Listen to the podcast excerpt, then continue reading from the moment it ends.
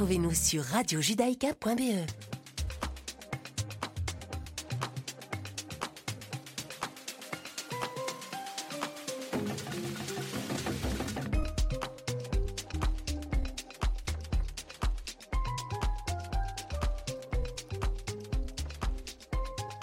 Chères auditrices, chers auditeurs, bonjour et bienvenue dans notre émission Coachella. Dans cette émission consacrée au bien-être, j'ai l'immense plaisir d'accueillir une nouvelle invitée. Il s'agit de Valérie Keifas. Bonjour Valérie et bienvenue dans cette émission. Bonjour Jonathan, merci. Alors, avec grand plaisir. Apparemment, tu es déjà venue chez Radio Judaïka il y a quelques années. Il y a très longtemps. Donc, voici de retour. Valérie, tu es coach et experte en neurosciences. Tu as été formée par Jacques Fradin, l'initiateur même de l'approche neurocognitive et comportementale. Alors aujourd'hui, tu, tu euh, transmets les neurosciences, tu l'utilises dans le coaching, mais peux-tu nous expliquer euh, à nous, à nos éditeurs, en quoi consiste cette approche et comment, en tant que coach, elle permet d'aider les personnes? Alors, l'approche neurocognitive comportementale donc, a été développée par Jacques Fradin, qui était directeur d'un centre de recherche à Paris, qui s'appelle l'Institut de médecine environnementale, et qui est basé bah, sur les neurosciences, sur le fonctionnement du cerveau. Donc, l'approche, l'idée, c'est de pouvoir faire les liens entre les comportements humains et le fonctionnement du cerveau, et donc de mieux comprendre comment on fonctionne. Donc pour moi, j'ai- découvert cette approche il y a plus de 15 ans et je l'utilise énormément en formation et en coaching. Je, transmets aussi ben, les, les outils l'approche, la compréhension des comportements humains aux participants de mes formations et à mes coachés. Et je trouve que c'est une grille de lecture qui d'abord, je trouvais, était une grille de lecture qui avait une puissance diagnostique très importante. Donc pour pouvoir vraiment mieux identifier en amont du symptôme ou du, de l'inconfort, de l'émotion inconfortable, du problème, de la difficulté que rencontrait quelqu'un, de pouvoir trouver l'origine du problème. Et de... Donc en termes de grille diagnostique, on, pouvait, on avait vraiment cette, cette grille qui permettait de savoir où on était, entre guillemets, et de pouvoir mieux gérer ben, les émotions, de mieux, mieux trouver le comportement qui était le plus adapté. Donc je trouve en termes de grille, grille diagnostique, c'était, c'était certainement l'élément qui m'a le plus séduit au départ. Et, et puis, ce que je trouve aussi magique dans cette approche, c'est de pouvoir la transmettre. Donc, il y a des milliers d'approches, il y a des milliers d'outils pour pouvoir se sentir mieux et pour euh, aller vers un mieux-être. Mais ce serait comme aller chez un, médecin qui donne un médicament et on devient très vite dépendant de la molécule ou du médicament. Ici, l'idée, c'est vraiment de pouvoir transmettre cette compréhension et comment mieux comprendre. Et donc, en coaching, euh, par exemple, et surtout avec des jeunes, c'est chouette de pouvoir les voir à partir d'une difficulté, une, situation, un problème qu'ils rencontrent à un moment, que ce soit au niveau scolaire, que ce soit au niveau familial, que ce soit dans leur relation, mais puis qu'ils puissent repartir. Et je sais que, d'ailleurs ils me le confirment parfois quand je les revois par après, c'est qu'ils ont pu réutiliser euh, ce qu'ils ont appris, ce qu'ils ont expérimenté, et c'est quelque chose qu'ils peuvent intégrer. Et ça, je trouve que cette responsabilisation et cette autonomisation était quelque chose que je trouvais vraiment intéressant dans l'approche. Mhm. Et ces, ces- ces étudiants-là, c'est généralement pour diminuer du stress qu'ils ont euh, à l'université Alors, ça peut être plein de choses. C'est vrai qu'au départ, j'ai fait énormément travailler dans, euh, autour de la gestion du stress. Mais de manière plus générale, c'est des émotions qui sont inconfortables. Donc, c'est euh, parce que le stress, ça génère des émotions souvent qui sont inconfortables, mais c'est pas forcément du stress. Parfois, c'est de la tristesse, c'est un problème de confiance en soi. Ça peut être des problèmes relationnels dans la famille, à l'école, à l'université. Ça peut être des, oui, tout ce qui touche la, la motivation. Donc ça aussi, ça fait, c'est souvent un, sujet chez les jeunes, beaucoup ben, la motivation scolaire, mais de manière plus générale, même après, c'est professionnel aussi. Donc il y a des jeunes qui, qui euh, après un, leur premier job, un, deux, trois jobs, euh, ben, se rendent compte qu'ils passent d'un job à l'autre et puis ils se disent au fond, est-ce que, est-ce que le problème c'est pas moi, est-ce que c'est vraiment le job, le contenu du job? Donc ça, j'ai eu pas mal de jeunes aussi, entre 25 et 35 ans, et même à partir de 27-28 ans, qui déjà se posent ces questions-là. Parce que je trouve un, beau cadeau qui se font, c'est de pouvoir s'arrêter et de réfléchir. Et ça, ça n'existait pas forcément avant. Donc c'est sûr que les autres générations, les parents parfois se disent, mais, il est déjà insatisfait, les gens à l'extérieur traduisent aussi ce- ça comme de la, la frustration permanente ou de l'exigence. Ou... Mais c'est pas forcément ça. C'est aussi ce réflexe quand même que les jeunes maintenant, il y a cette- ouverture à aller vers soi et à se poser la question, dire est-ce que je suis à ma place? Comment est-ce que je peux faire aussi pour aller pour la trouver et pour me sentir mieux là où je suis? Donc de pouvoir agir et reprendre le contrôle sur soi. Alors dans la deuxième partie de cette émission, est-ce que tu pourras nous donner, partager un outil concret qui nous qui permettra justement à ces jeunes ou, euh, ou à d'autres personnes, des adultes, de pouvoir justement prendre de la distance par rapport à une problématique? Euh, et maintenant, est-ce que tu pourrais nous expliquer dans le cerveau, euh, on parle de cas de gouvernance, euh, comment est-ce que ça se passe quand il y a une situation complexe? Quels sont les différents niveaux du cerveau qui agissent? Et qu'est-ce qu'il faut faire? Alors, Jacques Fradin, donc, je, vais très fort synthétiser. Donc, et en plus, il s'agit déjà d'un modèle, et un modèle, bah, c'est réducteur par définition. Donc, moi, ce qui m'intéresse, c'est plutôt ce que ça peut apporter, justement, en termes de grille de lecture et grille de compréhension. Donc, je dis toujours, je ne suis pas une scientifique, parce que quand on s'adresse à un public qui est souvent d'ailleurs, qui sont parfois des scientifiques, parce que je forme aussi des enseignants qui sont parfois des profs en sciences ou des, ou des futurs médecins ou des médecins. Donc moi, je ne suis pas du tout une scientifique et je leur dis, bah, lâchez prise, écoutez et, essayez de faire les liens avec votre réalité pour pouvoir voir ce que ça vous apprend sur vous. C'est ça l'intérêt. Et donc Jacques Fradin a défini quatre gouvernances dans le cerveau. Donc c'est euh, quatre visions du monde, quatre états d'esprit différents qui, vont faire qu'on va aborder une situation de manière différente et qu'on va avoir un vécu, un ressenti qui est particulier. Alors, il, parle des gouvernances qui sont. il y a deux gouvernances qui sont très instinctives, très spontanées, qui sont liées à la survie. Et donc, on va retrouver aussi chez les animaux, donc qui sont très animales, hein, très basiques, à la fois basiques, mais essentielles, puisqu'elles permettent de gérer la survie. La première, c'est la gouvernance qu'on appelle instinctive, qui va mobiliser un territoire cérébral qui, que partagent tous les animaux et qui est là pour pouvoir survivre, donc que notre corps fonctionne bien, que les organes, qu'on respire, que nos besoins fondamentaux soient, soient nourris. C'est cette impulsivité qu'on possède? Mais c'est un, un territoire qui est très impulsif puisqu'il est là pour sauver notre peau, donc il va se mettre en mouvement de manière très rapide et très mhm. instinctive, sans beaucoup de réflexion. C'est pas quelque chose qui, est, qui demande énormément ni de réflexion, ni de recul, ni... donc c'est la plus rapide, elle est très efficace. On mhm. y va et on y vient aussi, et c'est là qu'on va retrouver le stress. Et donc le stress, à la base, le fonctionnement, c'est comme si on était devant un prédateur, comme si l'animal était devant un prédateur, sauf que nous, en tant qu'humains, ben dans, la, dans plus de 90% des cas, même plus, on est pas face à un vrai prédateur, on n'est pas en danger de mort, mais on a un prédateur interne qui peut être, euh, ce que je prendrais comme exemple, euh, l'injustice, le, retard. Donc on voit, quand on est dans les embouteillages, on voit à quel point des gens s'énervent dans leur voiture ou, ou, parfois sont déprimés parce que, ou sont très stressés à l'idée d'arriver en retard. Mais eux, leur prédateur interne, leur stresseur, ça va être le, le retard. Donc c'est la gouvernance instinctive. qui s'active à ce moment-là. Oui, et donc, alors là, les, neurosciences, parce qu'on parle beaucoup des neurosciences, c'est une approche qui est notamment basée évidemment sur les neurosciences, mais on en parle de plus en plus, et c'est pas que Jacques Fradin qui en, parle, ça fait des années, moi j'ai été formée il y a 15 ans, mais ça fait une trentaine d'années que ça évolue énormément, et encore maintenant, parce que les imageries IRM ont permis de valider énormément d'hypothèses, c'est-à-dire qu'on peut mettre les personnes sous IRM, et si on prend quelqu'un qui est en train de, de s'énerver dans sa voiture, d'être en rage parce qu'il est en retard. Mais si on le met sous IRM à ce moment-là, on va voir que c'est un territoire spécifique dans le cerveau qui est allumé vraiment, qui a, qui a la main, principalement la main. Il est situé où dans le cerveau? Il est à l'arrière du cerveau, on parle du tronc cérébral, et donc euh, on va voir que le cerveau, plus il se développe, donc là on parle vraiment des animaux, donc des cerveaux qui sont les plus anciens, et le territoire le plus récent, c'est celui qui est derrière le front, qui est le, cortex préfrontal. Donc ça, je vais en parler puisqu'on parlera de la gouvernance adaptative. Mais c'est ce territoire-là qui fait qu'on est l'espèce la plus intelligente. Ici, on parle vraiment des, des territoires qui sont les plus anciens et, c'est par après que le cerveau de l'humain s'est développé pour des raisons darwiniennes, hein, pour s'adapter toujours de plus en plus à un environnement de plus en plus dangereux. Mais donc là, on voit vraiment qu'on est dans une réaction qui est très instinctive, très impulsive, qui est difficile à contrôler. Et heureusement, parce que si elle ne se met pas en mouvement, bah, à la base, c'est parce que c'était pour sauver notre peau, c'était pour qu'on ne meure pas. Et donc là, on va retrouver tous les, tous les, les trois types de stress, hein, donc les réactions qu'on a face au stress. Donc ça, c'est quelque chose que j'ai énormément enseigné, que j'ai beaucoup utilisé, beaucoup formé les enseignants pour qu'ils puissent détecter aussi chez les jeunes les états de stress, voir comment on peut les aider à sortir de, cette, de ce territoire-là, à mieux gérer cet état de stress ou cette, euh, cet état d'esprit-là. Puis on a une deuxième gouvernance qui est la gouvernance grégaire. Et cette gouvernance-là, on est à nouveau dans un territoire qui est très instinctif, très inconscient. Ça aussi, c'est important. Mais le stress, c'est sûr que quand on est dans une émotion, plus le stress est élevé, il y a un moment où on va se dire, ou là, je suis stressé, ou je suis très tendu. Ou... Mais il y a énormément de personnes qui, quand on commence à, faire attention à leurs émotions, à leur comportement, disent, mais au fond, moi, je suis stressé tout le temps. Enfin, la majorité du temps, je suis en état de stress. Donc, c'est...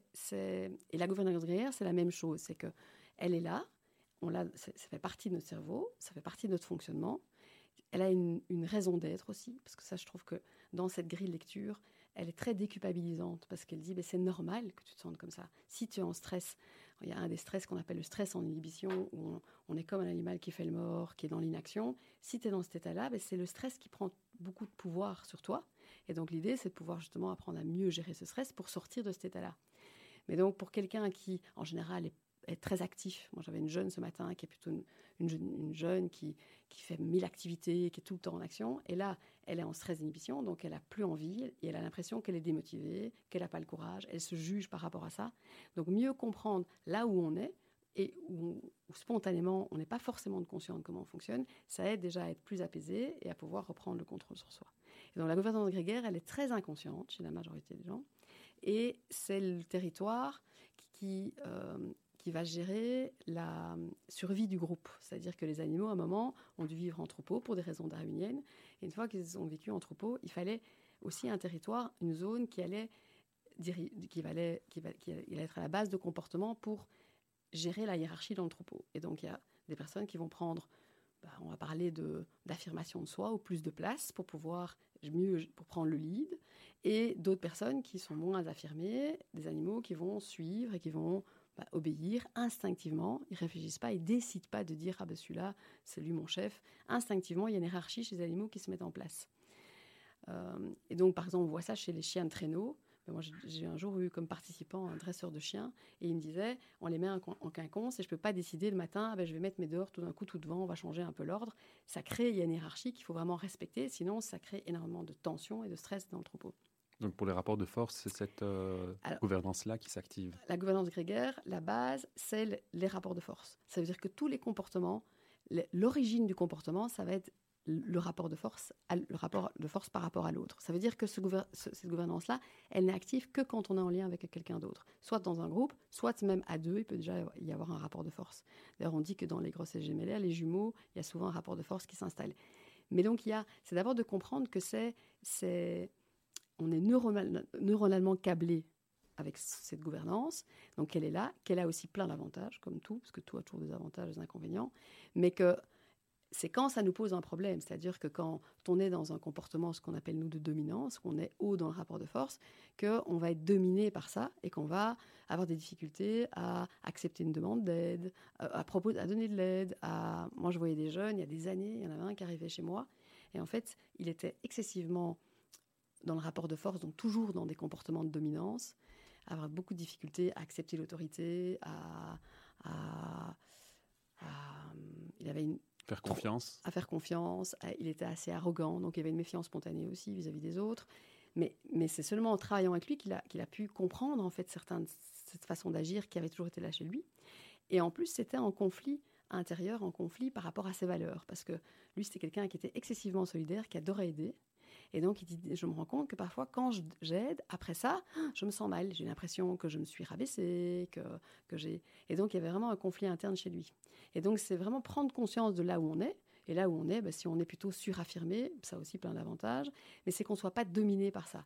Quand on manque d'affirmation de soi, qu'on est plutôt ce qu'on appelle dans la soumission, que quand on est souvent dans le rapport à l'autre, dans un groupe, on s'emballe et on a des difficultés à prendre de la place, bah, en général, ces personnes-là, elles consultent plus vite aussi. Donc, euh, parce que bah, ça génère de la souffrance et elles ont une tendance à se culpabiliser plus, à dire mais c'est moi qui dois changer. Tandis qu'à l'inverse, quand on est plutôt dans un comportement de dominance, ben, on, se remet peu en question. Et ça aussi, c'est un frein énorme. Mais donc, par exemple, moi, quand je parlais de grille diagnostique, j'ai un jeune qui est venu il n'y a pas si longtemps et qui a des problèmes scolaires. Donc, principalement, ses parents me l'envoient et lui acceptent parce qu'il est en échec scolaire et qu'il est démotivé à l'école. Mais je lui dis assez vite, en discutant avec lui, je dis moi je pense que ton problème c'est pas la démotivation, c'est pas le stress, c'est que c'est un enfant qui est très fort dans le rapport de force. Et donc lui faire un effort, donc il est tout le temps dans la frustration, euh, il trouve que ça va pas assez vite, il est, il a besoin, d'abord il a des problèmes relationnels dus à ça, euh, ça peut poser des problèmes relationnels d'autorité à l'école, ça peut et d'effort surtout. Parce que quand on est le rat qui est le rat dominant, c'est les autres qui vont chercher les boulettes. Et donc, il y a vraiment un frein aussi par rapport à l'effort, par rapport au fait d'être de, dans un, rapport d'égal à égal. Et donc, lui, quand, quand il apprend ça, je me souviens, il me dit, mais ça donne un éclairage et une, des, clés de compréhension de, là où il est. Mhm. Donc, donc là, dans, son, dans ce cas précis, c'est la gouvernance grégaire qui prend le dessus dans le mental. Et quelles sont les autres gouvernances justement, justement pour, pour être plus euh, adaptées à, à, une situation où, ou quelles sont juste les, les deux autres Oui. Alors là, là on, continue dans l'évolution du cerveau et puis on arrive dans les chez les mammifères supérieurs où on va avoir la gouvernance émotionnelle. Et chez nous, ben, on a une grande partie de, notre fonctionnement, la majorité de nos comportements, la partie la plus consciente de notre cerveau, c'est la gouvernance émotionnelle. Moi, je dis toujours aux gens, bienvenue au royaume des humains, on, on vit des émotions et même accepter que parfois ces émotions soient inconfortables. Je crois que c'est important de le rappeler, parce que je disais ce matin, cette jeune qui venait et qui me dit, mais moi, j'aime pas me sentir mal, j'aime pas, et qui est plutôt dans la fuite par rapport à ça. Mais je lui dis, non, ça fait partie de la vie de l'humain de pouvoir à un moment aussi connecter avec la tristesse, avec, de, avec des émotions qui sont pas forcément confortables. Mais, mais l'idée, c'est de les gérer le mieux possible et de, de pouvoir bah, que ça prenne pas, ça dure pas trop longtemps, que ça prenne pas trop de place surtout. Donc c'est ça l'intérêt. Et donc c'est toute la question de la gestion émotionnelle. Mais ça, tu me disais que vous avez parlé aussi de l'intelligence émotionnelle, c'est de pouvoir mieux reconnaître. Mais la première chose, c'est d'abord de reconnaître et accepter l'émotion qui est là, et puis dire mais qu'est-ce que je vais en faire et comment je peux la vivre de manière adaptée, euh, avoir des comportements qui sont adaptés et en prendre soin.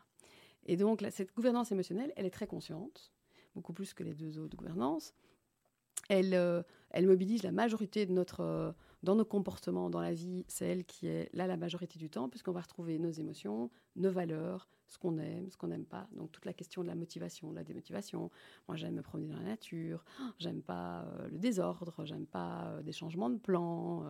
Donc elle est, très présente dans notre quotidien, et c'est très bien comme ça. Et en général, ça se passe bien. C'est quand ça se passe moins bien qu'il y a un intérêt à ce moment-là à pouvoir recruter la quatrième gouvernance qui ah. intervient, qui prend la main sans qu'on lui demande, dans hein, la majorité du temps, qui qu'on appelle la gouvernance adaptative et qui, elle, est située à l'avant du front. Préfrontal. le cortex préfrontal, qui est, ben moi je dis toujours souvent à des jeunes, je dis c'est comme si dans un ordinateur, ben, la gouvernance émotionnelle c'est plutôt le disque dur, c'est là qu'on va enregistrer, euh, qu'on a toute notre histoire émotionnelle, tous nos, toutes nos conditionnements, tout le mode mental automatique, c'est la gouvernance émotionnelle. Et la gouvernance adaptative, c'est une gouvernance qui, c'est le processeur. Donc il n'y a pas de, a pas de valeur, il n'y a pas de jugement, il y a, y a juste une capacité à réfléchir, prendre du recul, nuancer, gérer la complexité.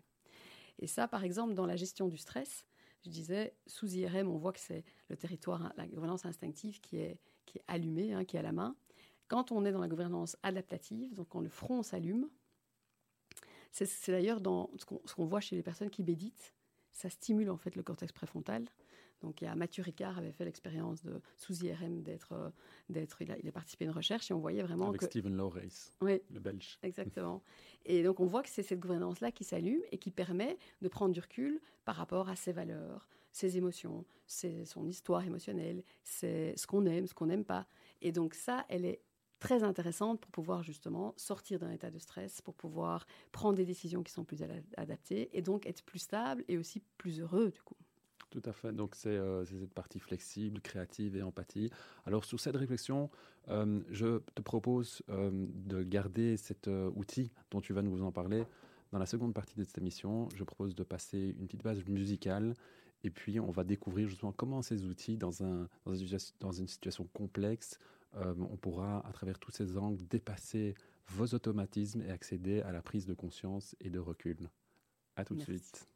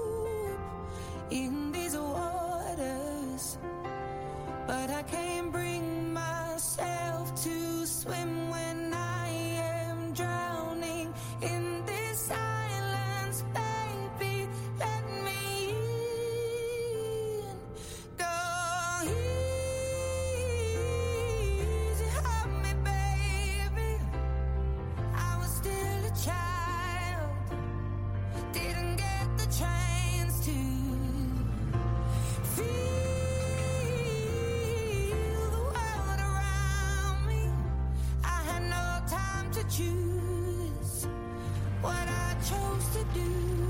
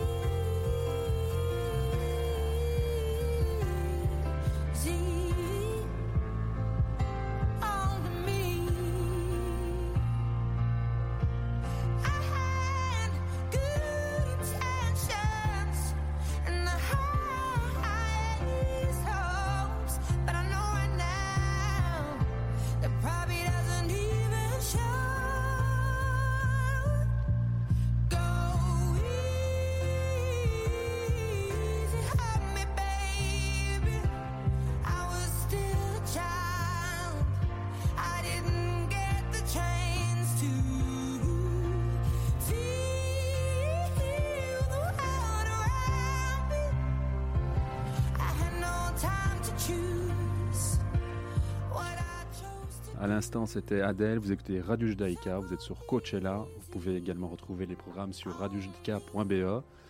Et maintenant, nous sommes de retour avec Valérie Keifas qui nous parle euh, de l'approche euh, neuroscientifique. Alors Valérie, comment s'appelle cet outil magique dont tu veux nous parler qui nous aide justement à prendre du recul, à diminuer euh, le stress et à être plus serein? Alors j'avais envie de vous parler du pack aventure. Alors, pack aventure, c'est un outil que j'utilise énormément, que je transmets beaucoup en formation et que j'utilise beaucoup en coaching, qui est un outil qui permet de manière plus consciente de recruter cette fameuse gouvernance préfrontale euh, et adaptative. Donc le préfrontal, ben, euh, euh, heureusement, il est allumé, il intervient, il prend la main. Hein. très souvent, quand on est confronté à une situation qui est complexe, qui est inconnue. D'ailleurs, dans l'éducation, dans l'enseignement, eh ben, l'enseignement, c'est l'école, c'est un endroit où on va apprendre à recruter inconsciemment, on apprend à recruter ce préfrontal pour pouvoir gérer des situations complexes, pour pouvoir faire face à l'inconnu, pour pouvoir développer de la maturité aussi. je trouve que quand un mot que j'aime bien mettre sur le préfrontal, c'est cette maturité, cette capacité de prendre du recul. De...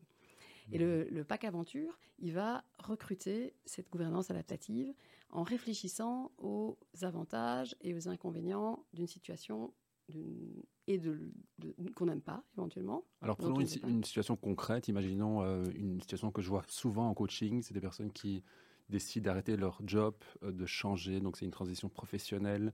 Euh, comment est-ce que ce pack aventure peut s'appliquer dans cette situation difficile parfois? Alors la personne qui veut à un moment changer de job, qui est en souffrance, parce qu'elle veut changer, euh, enfin, qui trouve la situation inconfortable, elle dit Moi, je veux changer de job. Donc, la, baguette magique, ce serait Je me retrouve dans un job et ils peuvent décrire voilà ce que je voudrais. Le job qu'ils ont, mais forcément, quand on n'aime pas quelque chose, on est spontanément notre mode mental automatique, donc qui n'est pas le mode mental adaptatif. Il va voir, il va être orienté, axé sur ce qu'on n'aime pas. Donc, il voit les désavantages du job qu'on a envie de quitter et les avantages du job de rêve qu'on a, en tête.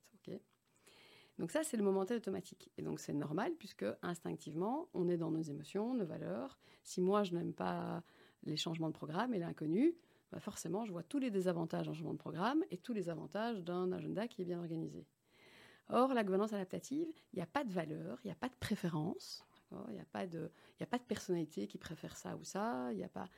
Et elle va aider à prendre ce recul et à voir que même par rapport à une situation qu'on n'aime pas, il y a aussi des avantages. Et que même la situation rêvée qu'on aime bien, il y a aussi des inconvénients. D'accord? Donc, ce qu'on fait, on réfléchit. Ben, d'abord, on discute. en général, le coaching, il va être axé sur qu'est-ce que tu n'aimes pas dans ton job, pourquoi tu veux le quitter.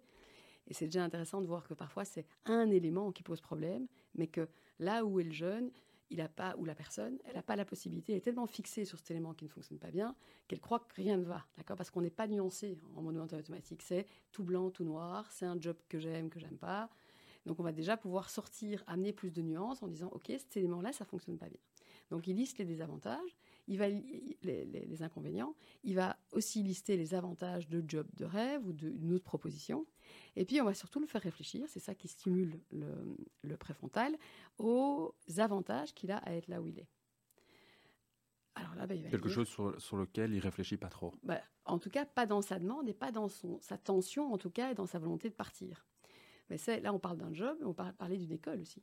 Quelqu'un qui est en stress, moi je vois plein de jeunes qui veulent arrêter leurs études parce que parce que, j'en ai encore vu il n'y a pas longtemps, parce qu'ils ratent leur session de janvier, ils sont, le, stresseur, l'échec, ils sont tellement en fuite par rapport à cet échec, ils le vivent mal, qu'ils s'éjectent, ils ont envie de s'éjecter. Et donc, c'est pouvoir réfléchir plus, prendre du recul et voir, mais quels sont les avantages de ce choix d'études, de ces études-là, de ce job-là? Et là, ben, rien qu'en le listant et en le regardant, ben, on voit que finalement, ben, on a une chouette équipe. On a finalement quand même euh, le problème, c'est qu'on vient en disant, moi, j'ai aucun feedback positif, j'ai besoin. Mais à côté de ça, ben, on a quand même des résultats. C'est pas tout noir ou tout blanc. On a des projets qui sont chouettes. On a envie de quitter parce que là, on a eu deux projets qu'on considérait comme euh, une plaie. Mais avant ça, bah, si on regarde sur toute l'année, on a eu d'autres projets qui étaient bien. Euh, ça me permet de. C'est un job qui me laisse quand même un petit peu de temps pour moi, alors que le nouveau job. Et puis on regarde les désavantages de, du nouveau job. Alors souvent, ils disent déjà bah, de changer l'inconnu. On n'est pas sûr. On a et donc pouvoir déjà rien que lister et voir faire ces quatre colonnes et surtout les colonnes qui vont montrer les avantages de ce qu'on n'aime pas et les désavantages de ce qu'on aime, ce qu'on voudrait à la place, ça va permettre d'amener de la nuance, ce que je disais. Ça permet d'avoir, de réfléchir, de s'individualiser aussi. Parce que moi, j'adore aussi dans les colonnes regarder aussi, dans, même dans les désavantages, qu'est-ce qui me pose moi le plus de problèmes. Donc de pouvoir aller plus finement voir, mais qu'est-ce qui me stresse réellement? Qu'est-ce qui me pose problème? Et peut-être que résoudre le problème, c'est pas forcément en quittant le job. Et ce que je disais justement chez ces jeunes qui viennent et qui ont déjà, en fait, ils arrivent déjà avec leurs problématiques, c'est qu'en fait, s'ils viennent, c'est parce que ils auraient déjà changé de job, puisque souvent ils me disent j'ai une autre proposition. C'est qu'il y a une partie d'eux qui se pose la question quand même de dire est-ce que c'est c'est pas de la fuite, est-ce que je jette pas le bébé avec l'eau du bain? Est-ce que en fait ce qui me pose problème à chaque fois, c'est pas quelque chose que je devrais essayer de résoudre et que je pourrais résoudre par moi-même? Et donc ça, ça permet d'aller plus en détail sur à la fois le stresseur et d'avoir de, s'individualiser, de voir aussi de, de, quitter un peu l'image sociale aussi, hein, de pouvoir dire mais, toi t'en penses quoi vraiment? Donc euh, pouvoir euh, euh, de pouvoir être plus plus ouvert et du coup plus créatif. Et en fait, ça amène souvent de l'apaisement, parce que tout d'un coup, cette nuance permet de dire, ben, on regarde la situation, on change ses pensées. Au lieu de dire, c'est un job de merde, ou je suis pas bien, ou c'est l'horreur, ou hein, on va penser, on dit, ben, ça devient une expérience qui est finalement assez intéressante à vivre. Je peux me donner le temps de vivre cette expérience, même si au bout du compte, ma conclusion sera un moment que je vais changer. Moi, je leur dis, c'est pas moi qui vais dire si ce job est fait pour toi ou pas pour toi, ou si ces études sont pour toi ou pas pour toi c'est toi qui vas trouver la réponse et moi je veux t'aider à trouver le chemin. Mais je veux pas que ce soit ni le stress, ni le manque de réflexion ou ce manque de maturité qui va faire prendre la décision. Parce qu'une décision qui est prise dans le stress, on sait que c'est, souvent c'est la mauvaise, c'est pas la bonne. Et, euh, et, leur permettre de se mettre dans cet état d'esprit, d'avoir des pensées qui sont plus calmes, plus en recul, plus sereines et tout de même un peu moins, émo- pas que émotionnelles. On prend des meilleures décisions et surtout on est plus calme, on se sent mieux. Donc pas qu'aventure. Parfois on sent vraiment ce, ce calme, cet apaisement grâce à cet exercice. Donc pour résumer, euh, vous faites deux colonnes, en fait vous faites quatre colonnes. Dans les deux premières, vous notez euh, les avantages et les inconvénients dans le fait de rester dans, dans, ce cours ou dans ce job. Et dans les deux colonnes suivantes, là où vous, vous, allez, vous allez, vers un nouveau job, où vous allez quitter euh, cet ancien, vous, vous, notez les avantages et les inconvénients de la même façon. Oui. C'est pas forcément le contraire. Le plus facile, c'est de commencer par les, les désavantages de ce qu'on n'aime pas et les avantages de ce qu'on aime, et après de stimuler le préfrontal et de chercher les avantages de, de ce qu'on fuit ou de ce qu'on n'aime pas.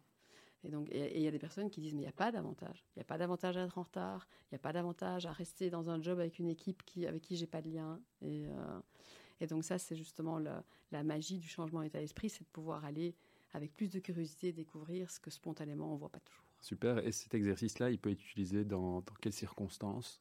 Tout le temps. Tout le temps. Donc moi, mes, mes, mes enfants qui sont un peu nés, euh, nés, nés dans cette, avec cette approche, ben, je vois ma fille, elle intègre, en le pratiquant tout le temps, quand elle a un, projet qu'on lui propose qui ne fonctionne pas, elle n'est pas prise dans un projet ou elle a un changement de programme, elle va intégrer dans sa, façon, dans son état d'esprit, elle va dire ben, les avantages, même si c'est pas ce que j'aurais aimé avoir ce projet, il y a des avantages et ils ont tout de même intégré qu'il y a des avantages et des inconvénients à tout, même s'ils doivent même plus forcément les identifier, mais ça calme de dire ben, pour l'instant je suis contrarié, mais je sais que avec un peu de recul, ce sera peut-être une opportunité, ce sera peut-être un avantage plus tard. Super, merci en tout cas pour euh, cet outil et merci euh, Valérie d'avoir accepté mon invitation à, à notre émission Coachella. Merci de nous avoir écoutés et j'espère que cette émission vous a permis de mieux comprendre comment fonctionne votre mental et comment vous saurez dans des moments plus difficiles de votre vie, comment éveiller encore plus votre curiosité, votre champ de conscience pour l'avenir. N'hésitez pas à vous rendre sur le site radiojudaïka.be pour accéder à cette émission en replay. Je vous dis à la, à la prochaine pour une nouvelle émission. À bientôt. Merci. Merci. Au revoir.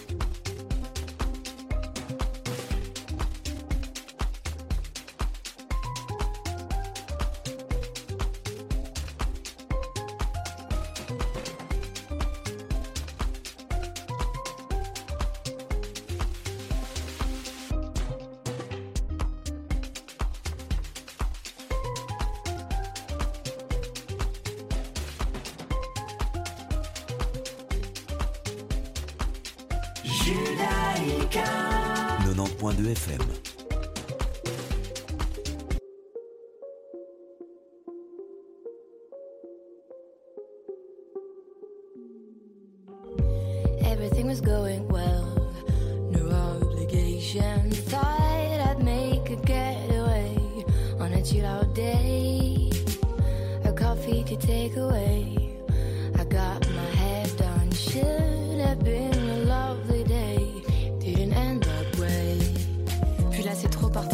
D'abord eu la pluie. La Lord Murphy a décidé d'enterrer mon brushing. Un mec me demande son chemin, gentil, moi je le dépanne. En fait, c'était qu'un plan de ce qu'on m'a fait rater mon tram. J'en profite, je passe à la banque, je laisse passer mémé. Si seulement j'avais su qu'elle relèverait tous ces extraits de l'année, je l'aurais poussé et coursé dans la porte automatique.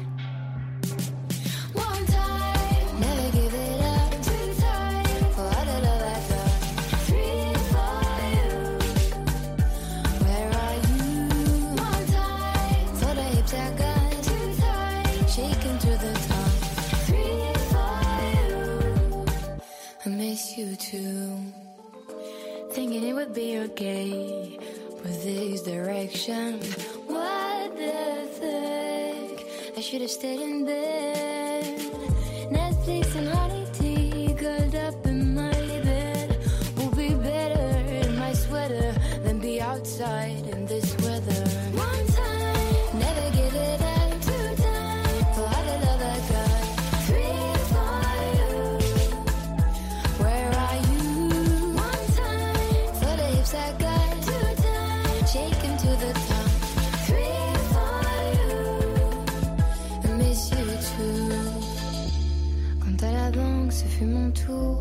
je me suis dit qu'il était temps.